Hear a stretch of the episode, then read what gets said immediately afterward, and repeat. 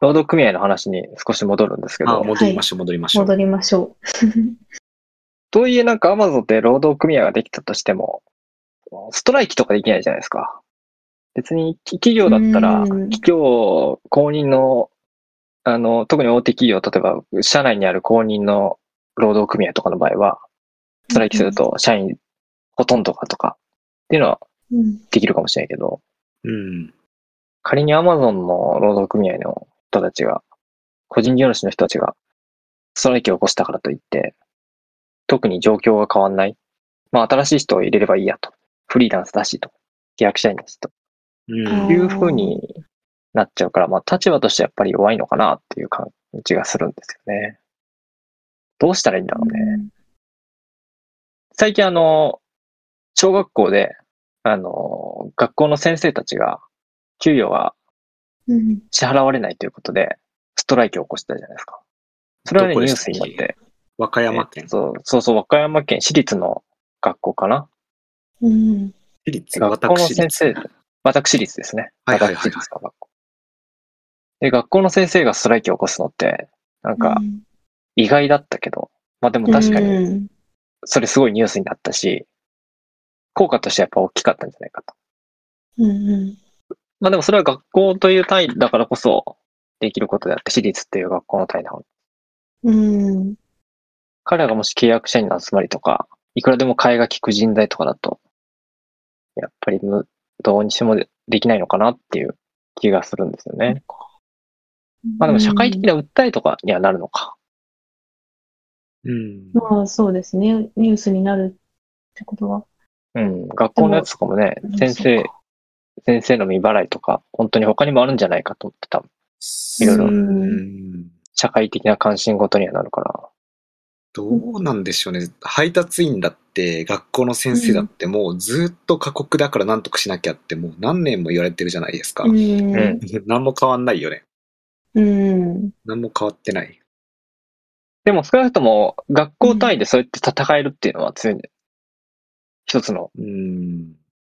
まあ単純にそそうか見の本として直ね。近でうん。あの困りますからね。普通に毎日。こういくら後で補充できるとしても、うん。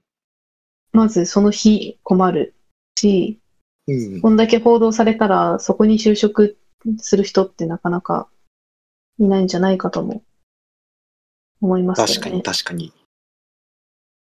あと俺も働くんだったら労働組合のある学校に入ろうと思った。学校で働く。あー学校ってその労働組合、あの私立だからか。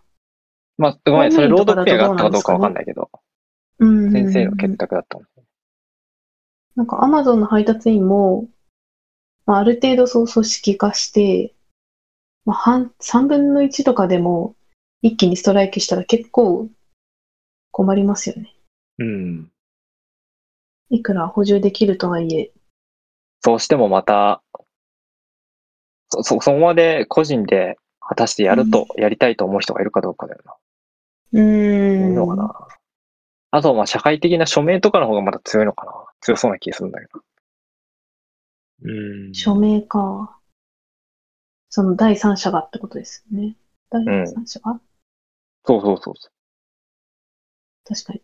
ストライキしても一時的な効果しかないのかもしれない。う。若菜さんの所属してる会社とかの場合は、例えばストライキしたら給与って出ないよね。出んのえー、どうなんですかね。なんか決まってんじゃん、その辺のしせ制度も。決まってると思います。けど、試してみたら。なんですよ。えへへ試す実験、実際にやってみてよ。有給をすすごいやん。ん。それはもう、素晴らしいジャーナリズム。えー、確かに。ストライキってどうやってするんだろう。でもなんかその、組合の役員みたいな人がいるんですけど、ううんん。。その、ストライキ、その人たちはあの組合の仕事をするために、なんか一日休むとか全然あって丸一日、なんかストライキって書いていないですよ、家で。家にいたり。へえ。まあでも家で多分組合の仕事をしていて、組合から給料が出てるんだと思います。ああーそうなんだ。別立てで。組合の給与はどっから出てる組合費じゃないですかね。みんなあがあー、ちょっとずみつんなが出してる。うん。そう、給与から毎年転引きされるとか。そうですね。はいはいは結い。局。そうかそうか。でも会社うのんし、し部署としても、まあ一つの仕組みとしてあるって感じだね。そうなるとね。うん、もう本当に全員入ってるんで。そう、だから今アマゾンのやつとか多分アマゾンは認めてないんですよね。あ、そうなんだ。自分たちで起こしてるんで。えー、でもそっか、だから Amazon の前でデモというか。だから、まあ別にど、給与とかも出ないし、うーん。なんか完全に切り離されちゃってると、やっぱり弱い感じするよね。なんかあの仕組みの一つとしてあるのと、比べちゃうと。ああ。でも確かにその日の給料はなくなるわけですもんね。そのうん。横断幕を掲げてる時間の。でも別にそこがね、そっか。うん。なくなろうがなんだろうが関係ないですからね。大元の企業にとってはね、うん。アマゾンにとって。うーん。そっか、そう思うとストライキをする、一日ストライキをする余裕すらない人だっているのに、できないのか。そうなると。そうだと思う。ある種労働組合として役割を全うする仕事とも言えるから、うーん。それ自体が。うん。うん。いや、でも本当そうですよ。組合の仕事って言ってますもん、普通に。うん。あ個人の集まり、そこのモチベーションわからないよね。別にお金になんないし。うーん。だった、ら、一人自分で他の場所見つけて活躍できるようにしようって発想になるのが当然だと。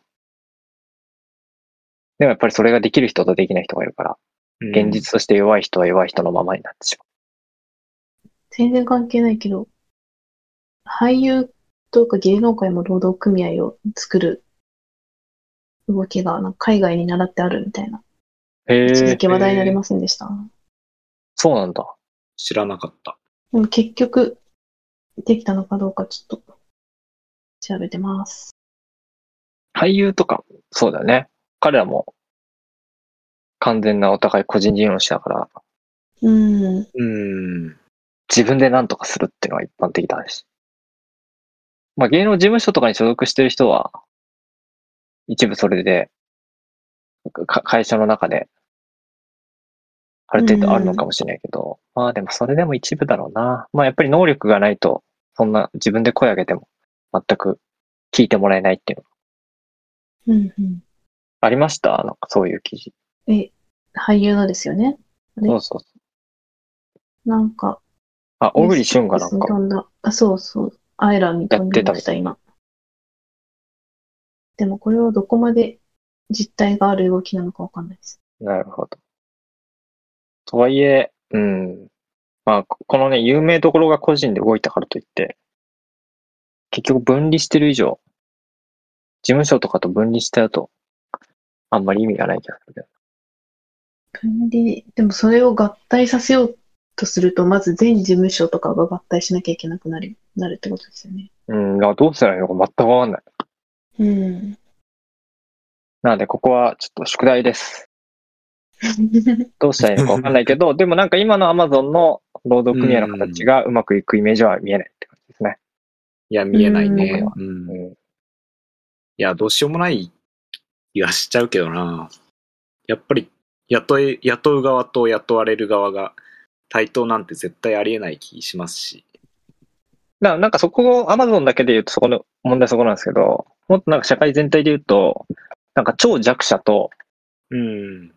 その企業と対等に戦い能力のあるエリートである強者の、うん。なんか二つにしか、だけになってししまっていて、その間の中間層が、まあ、ごっそり今後、まあ今でもそうだと思うけど、なくなってるっていう状態だと思うんですね。で、ここになってるのがままさに労働組合だったと。うん。うん。うん。集団うんで弱者でも戦う、減るっていう。なるほど、なるほど。うん。だからここがなくなってしまったことによって、なんかもう、ひ一人で戦う、戦うか、戦える力を身につけるか、もう身につけられなくて、企業に従うかっていう、隷属するかっていう、ああ、二確択かにに。なってる。弱じゃない肉か強食感がありますそねう。そうそう。それは最初にルッカスさんが言ってたように、個人主義の影響、個人主義が浸透したことの影響もあるんですかうん、あるんじゃないかな。うん、そうかも。うん。まあ、そこに対してなんかね、解決策というのアプローチは見つけたいですよね。労働組合じゃなかったとしても。うん。いや、全然思いつかないですね。どう、どうなるうん。じゃあなんか今だと、その、例えばベンチャーとか個人事業主で自分でやっていくっていう選択をする人は、なんかそういうのを諦めるっていうのが、なんかある意味当たり前の引き換えかのようになっている気がして、そうだね。うん。うん。なんかそういうのが欲しいんだったら大企業に行くべきでしょみたいなのも、なんかそれはそれで今後変わっていくのかなっていう。今はなんか引き換え条件みたいになってるけど、まあそうである必要はないよなってうん思。いますね。ルッカスさんが前なんか言ってなかったっけその、リスクを取れるか、取れないかにすでに格差があるみたいな。うん。言ってなかった。そんないい話しました、どういう僕。なお、んか、いい話してください。リスクを取れる時点で恵まれ、だからその、ベンチャーとかに、うんうん。何だったかなああ。でもそれは思う。うん。リスクを取るっていうことは、やっぱりそれを取るだけの余裕だったりとか、うんうん。まあ、考えがあるからだよね。うん。そもそも全く余裕がなかったり、うん。あのかかけ、ベッドできるものさえなければ、リスク取れないし、うん。そそういうリスクっていうものの不安不安と付き合える力とか、みたいなのもある種です能力だったり、もっと言えば才能子供の時に培ってるものだったりとかもあるから、そういうものを全ての人が持ってるわけじゃない。まあそこには格差があると僕も思いますよ。えなんかもっとルッカスさんは経済的な格差にの文脈で話してた気がします。なあ、そのそもそも企業とかでチャレンジして失敗した時に、まあ言ってまだ生きていける人ともう直ちに本当に破綻してしまう人はいはい。うんがいて、その時点で格差あるよねって話をしてた気がしますよ、前。まあ、だから昔の僕は、まあなるほどと思ったんだけど。うん確かにそう話していたんだと思います。で、僕もそれは同感するわ。そう思う。 昔の僕に同意するわ。うん でそういうとこから見直さないと、だからこそこも結局、一人でか、個人で考えちゃう、考えるからだよね。個人をベースにして考えれば、そこに対しては、やっぱり、お金がある人と、資本的な余裕がある人と、ない人に分かれちゃう。うんそっかでもそっか基本的な余裕がなかったとしても、個人じゃなくって、集団でアプローチできるようになったりとか、集団で行動できる、リスクを取れるようになれば、状況状況が変わってくる可能性はあるんじゃないかと。え、ちょっと疑問ね。個人主義ってなんでなってんだっけそもそも。西洋的な価値観が日本に入ってきたからってのが大きいんじゃないかな。まあ、基本的うにき企業で、終身雇用で、と、あうと、ん新卒一括採用で働くっていう概念をが、そもそも成り立たなくなってしまって、まあ、その結果として、じゃあ、あつまり僕らがその家族のような会社、まあ、家う族、ん会社ってもともとメンバーシップ制度だから、日本の会社特に。うん入社したら、もう、60になるまでお付き合いしますぜっていう、うん。うん。会員としてやっていきますぜっていうのが、数十年前は一般的だったけど、うんそれがもうな成り立たない、できないとうんいう状態の時に、新しい価値観が必要で、僕らに。その結果として生まれたのが、西洋的な価値観を取り入れた個人主義なんじゃないかと。なんか今、最初に西洋的価値観が入ってきたっていうのを聞いた時点で、明治ぐらいの話だと思ってたら、うん。そういうわけじゃないんですもんね。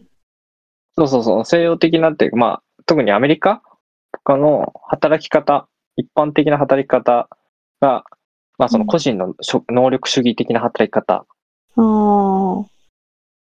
だったのを、まあ、取り入れざるを得なかったっていう感覚なんだけどね。まあね、この辺はちょっとね、人によってもちろん解釈分かれると思うんですけど、取り入れざるを得なかった。